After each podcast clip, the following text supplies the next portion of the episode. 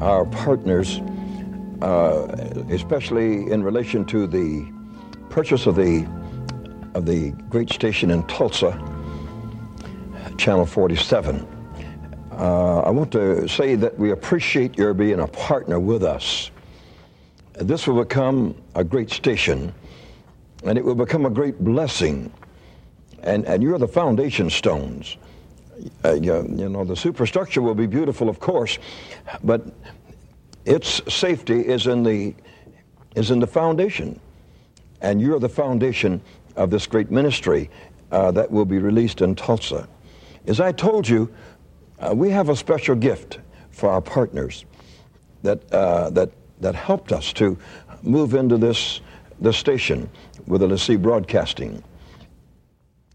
And, and we are we're going to create that, uh, that, that entire uh, gift to you uh, right now. I told you that those that gave so liberally to this station that we would give you the little chorus that the Lord gave me recently. I woke at about two o'clock in the morning, and uh, a chorus began to flow through me. Now I am not musical, and and uh, I don't compose uh, choruses or hymns, and, and, and neither do I sing publicly. Uh, but this became so forceful through me until I just wanted to, to share it with you uh, that you might have, uh, you know, a spiritual relationship just, just as I enjoyed. Uh, the, entire words of it is relative to I saw the glory. Here it is.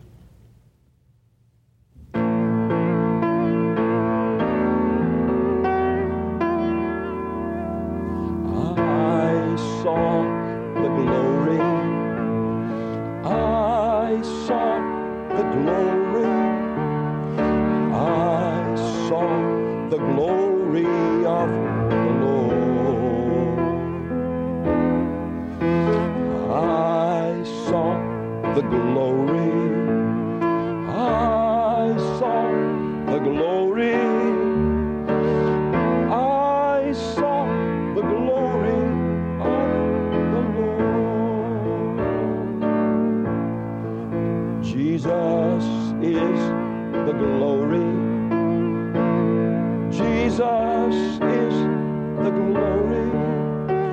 Jesus is the glory of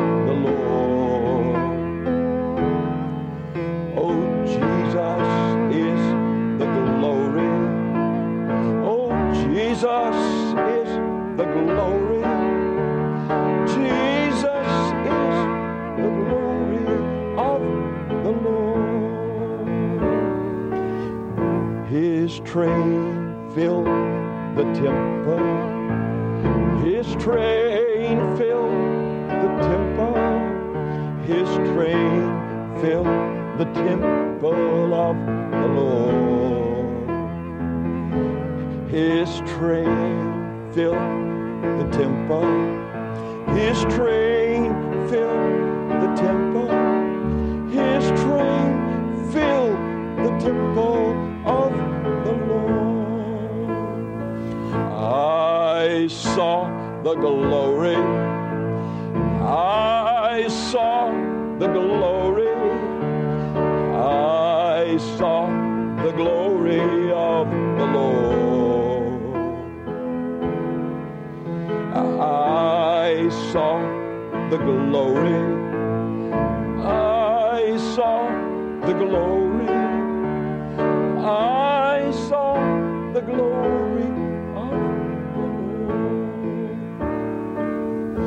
Did you see the glory? Did you feel the glory? Did you see the glory of the Lord? Did you see the glory? Did you see the glory? Did you see the glory of the Lord. He's a coming back in glory. He's a coming back in glory. He's a coming back in the glory of the Lord. He's a coming back in glory. He's a coming back in glory. He's coming in the glory of the Lord. Now, we have sung about 20 different ways that little chorus, and uh, people have enjoyed it very much, and I hope that you'll enjoy it as my partner. We have sung it now in a number of countries. The Philippines is singing it very beautifully, and uh, they sing in English, of course, and joyfully they sing it. And one of the places that we that we heard them sing it was in Japan, and and we'd like for you to uh, to hear uh, the, the the Japanese friends as they sing it.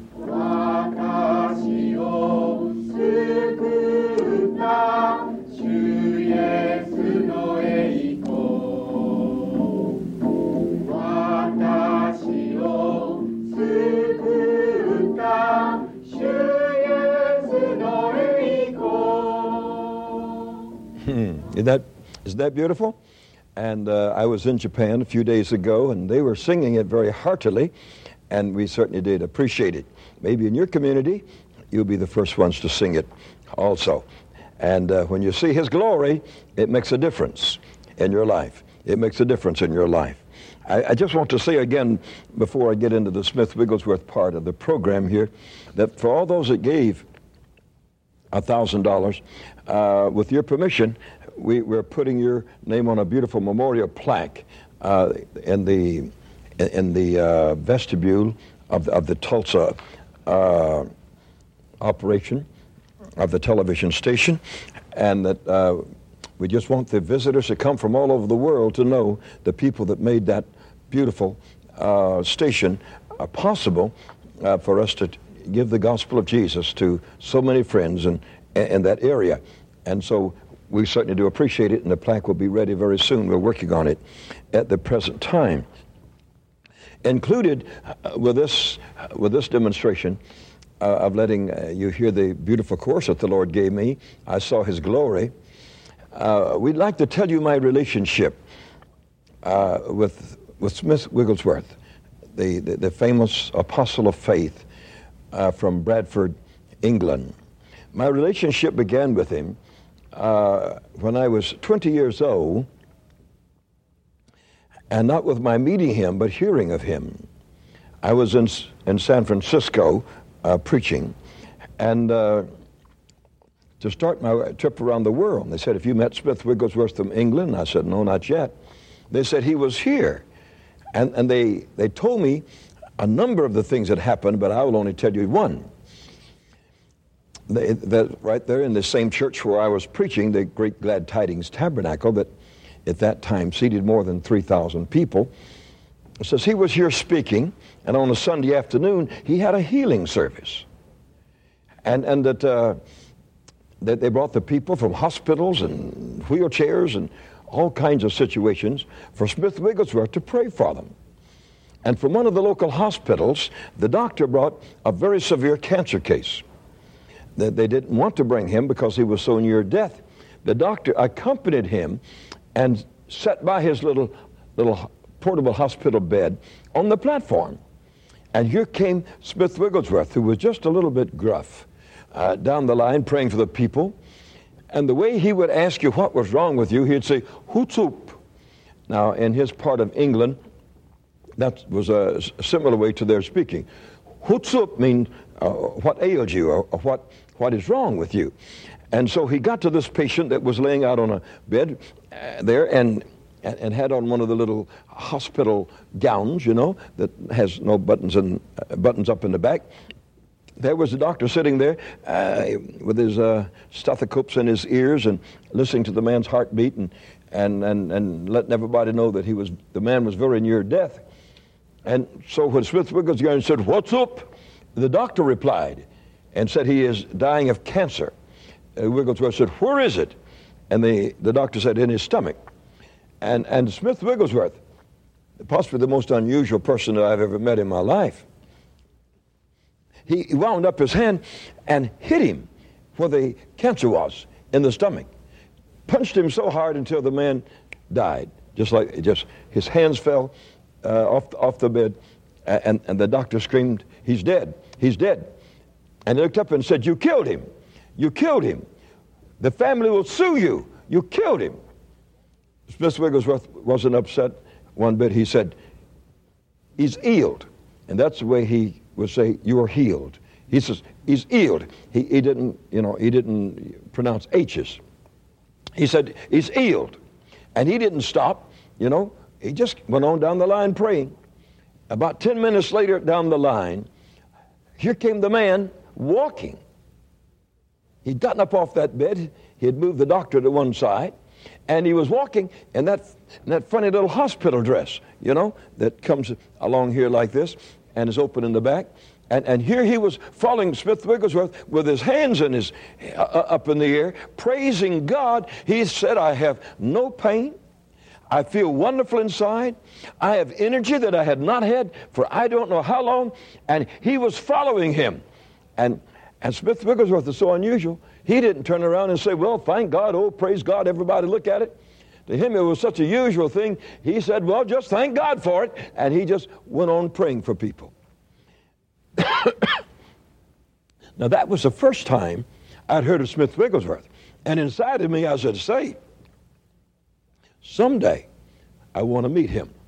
Well, I got on a boat there in San Francisco and went out to New Zealand and into Australia. And I hadn't been in Australia but just two or three days until the, the, the, the pastor in Sydney said, Have you ever met Smith Wigglesworth? And I said, No, but I'm hearing some things about him. He said he was here in this city. Uh, we had the town hall, the biggest auditorium in the city, and here he was preaching away. Thousands were getting saved, many were getting healed. We were having a great time. And but said he did so many unusual things. I said, such as what? Well, he said on Sunday, I, I took him out to the finest hotel restaurant in the city. In those days, the finest of the restaurants were located in hotels. And he said, they're in this dining room with two or three hundred people or more. Uh, they were all eating their Sunday dinner, all dressed very prim and proper. That Smith Wigglesworth came in with the pastor, and uh, he himself was a very dignified looking man. He looked over at the people and, and kind of shook his head a little bit to them, like this. And then, before they could bring the food, he, uh, he took his glass and, and took his pencil and, and knocked on it. Well, you know, a glass with water, how it sounds. He got the attention of the whole dining room. And he spoke up with a loud voice and said, I have observed, since being here, that you have not prayed over your food. Says that's the way hogs eat. They don't pray over their food. So I will pray for you. And the pastor said, he, he, was a younger man. He said, My face was as red as blood. And, and said, I just sat there humiliated, you know. And here this man stood up with a loud voice. He asked God to bless and to love all these people, to sanctify the food to their bodies, and to give them strength from the food that they might serve God. Then he said, Ladies and gentlemen, thank you, and sat down. He said, The thing that amazed me was he led two families to Christ before we left the dining room. Well, I, I said, well, in San Francisco, he hit people and made them die, but they came back to life again. And now, and now here, he, he, he calls a whole dining room to order and prays over everybody's food at the same time, and then wins two families to Christ. I said, very interesting man. He said, well, I'd like to tell you something more than that. And he said, now, you won't ever forget this. Here, this auditorium downtown was full, packed and jammed full of people. and his daughter, that was with him eh, as his traveling companion and to take care of him, uh, was stone deaf, and he couldn't get her healed. Uh, she, she, she was deaf, And in those days, the, the batteries for those things were about that long and about that deep and weighed several pounds, you know. They didn't have the sophisticated ones like they do to death, today. And, and so Alice, after the preliminaries, went to sit on the front seat. And for a few moments, she did not plug her, her, her ear sounds in, uh, her earphones. And so she couldn't hear what her father was saying. She was just looking at him. And, and he up there on the platform wore those little nose glasses that hooked onto a chain, and he had to pull them out from his coat. And so he got up before that vast group of people and, and said, uh, Men and women, my, my text is ha. My, my text is ha. He couldn't get the chain out. And he couldn't get the little nose glasses on so he could read. And so he said, My text is. Alice. My, my text is. Alice. And he said, thousands of people began to laugh, roar with laughter, because he was a faith preacher that couldn't read, and his daughter was his assistant, and she couldn't hear. And they were laughing at Smith Wigglesworth. Finally, the daughter uh, put on the earphones, and she heard her, her, her father saying, Alice. So she went back to the platform, released his glasses, and put them on. And when he put them on and looked at the people, he was a very forceful man. Uh, one of the Australians stood up and said, Hey, Wigglesworth, if you've got so much faith, why is it you're blind can't see? And why, why is it your, your daughter here is deaf and can't hear? And he thought he had, you know, and I know the old man, he would be 80 years old at that time, thought they had him stymied. But he wouldn't even answer people. He looked at him and said, Tell me why Elisha was bald headed and I'll answer you. And the people burst into thunderous laughter again to think that in a half a second's time he could come up with something of that nature. And he, he went along, he went along preaching.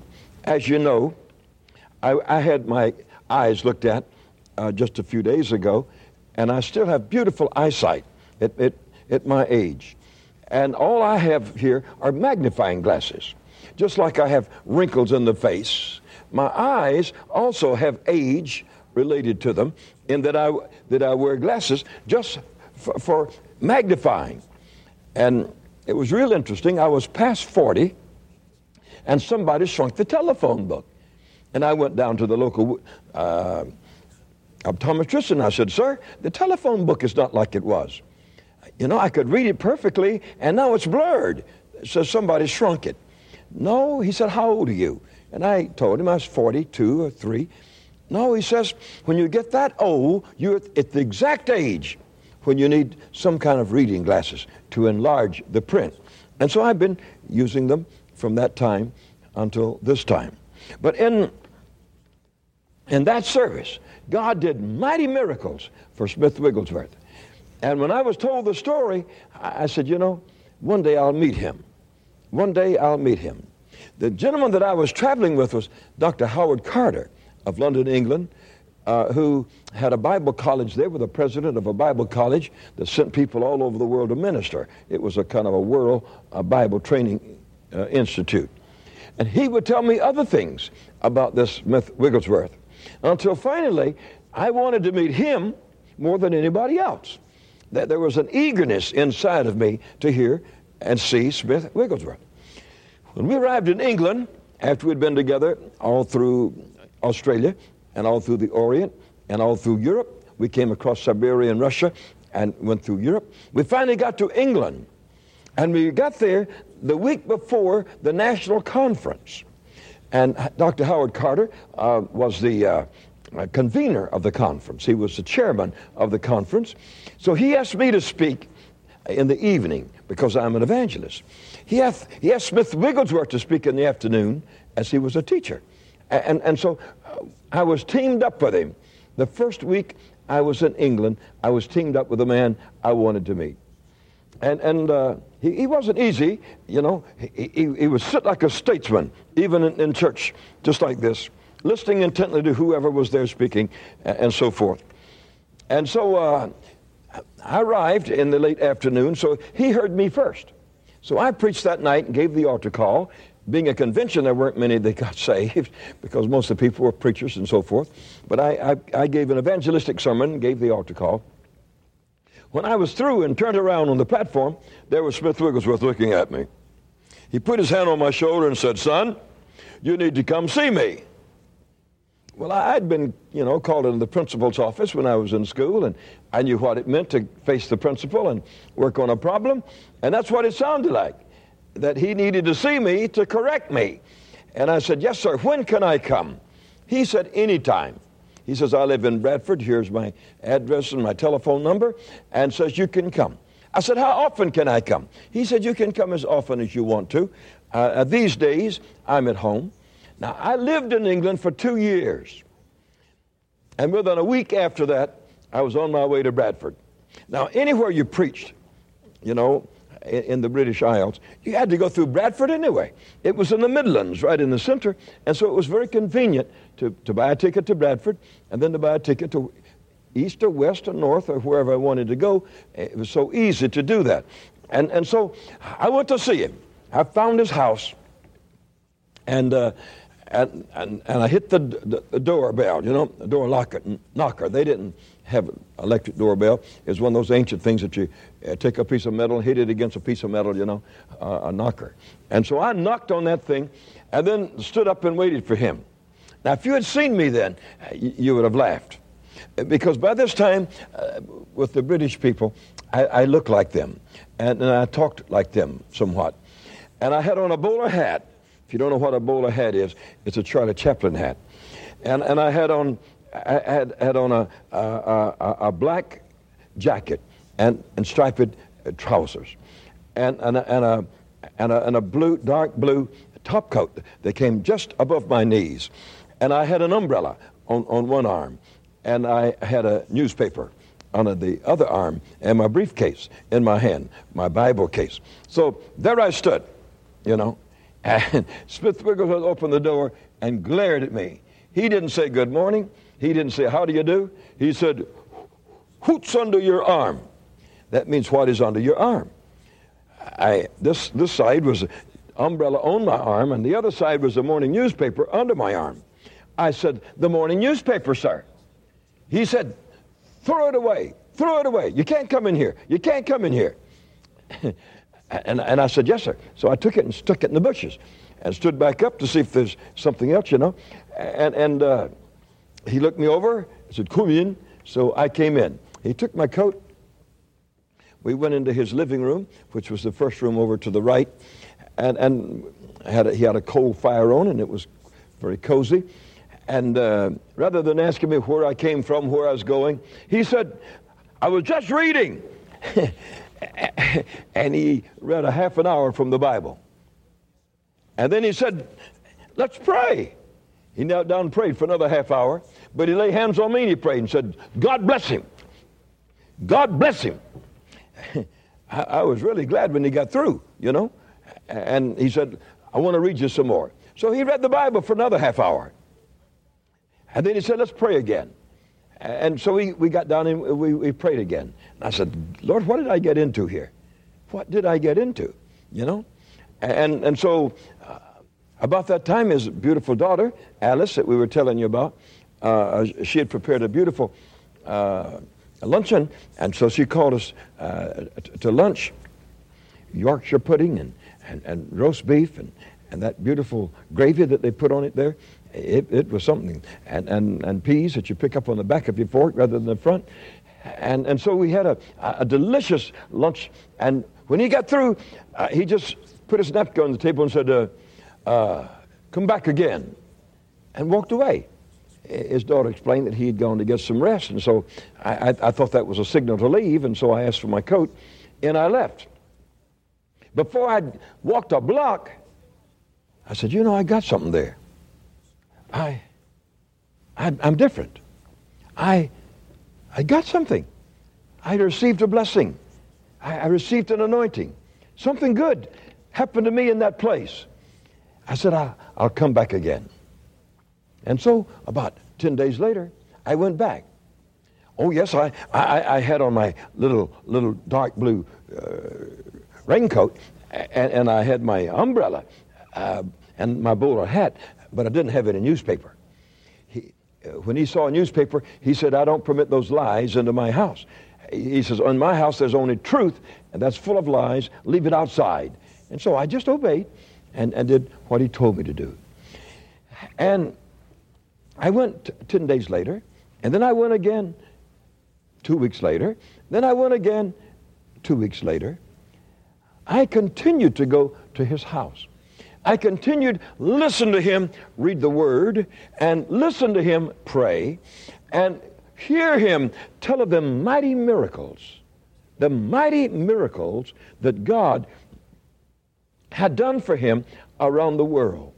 And my faith began to mount up, to mount up, you know, strong. My faith began to mount up in, in the presence of this man. We became good friends. When, when he had a convention, he would ask me to speak, to be a speaker in his personal convention and, and over in the city of Preston. And I, I, I accepted it. I was very delighted for that. We would meet in other conferences, and then I would go and see him. Now, in all the two years that we were having this fellowship, I, I, I never, I never met another visitor at his house. And not, not one time.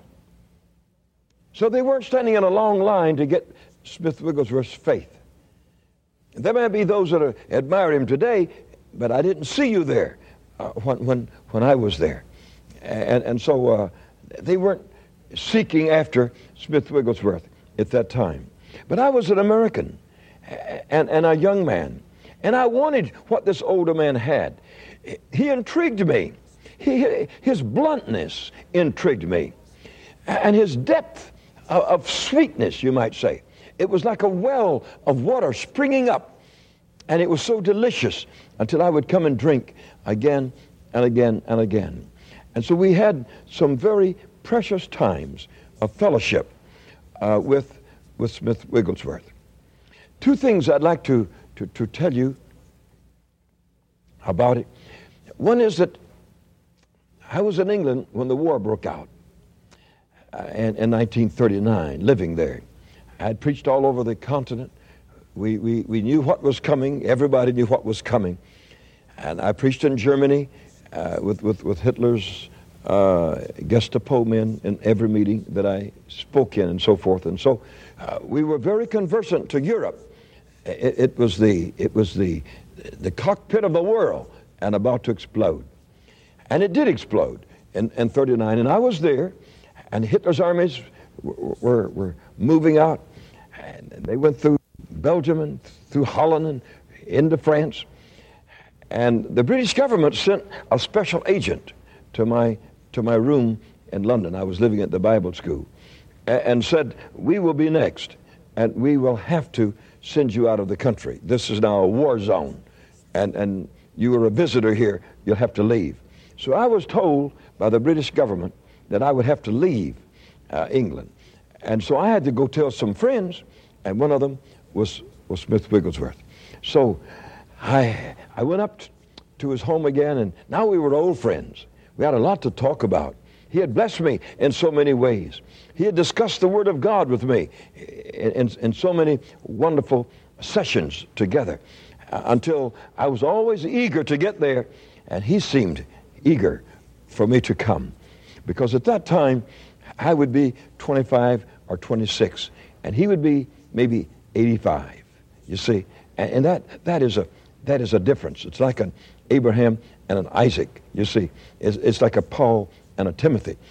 And so I broke the news to him. I, I said, uh, uh, Brother Wigglesworth, I, I will not be seeing you now. I have to leave because of the war. And the government has told me they've given me so many days to get out of the country.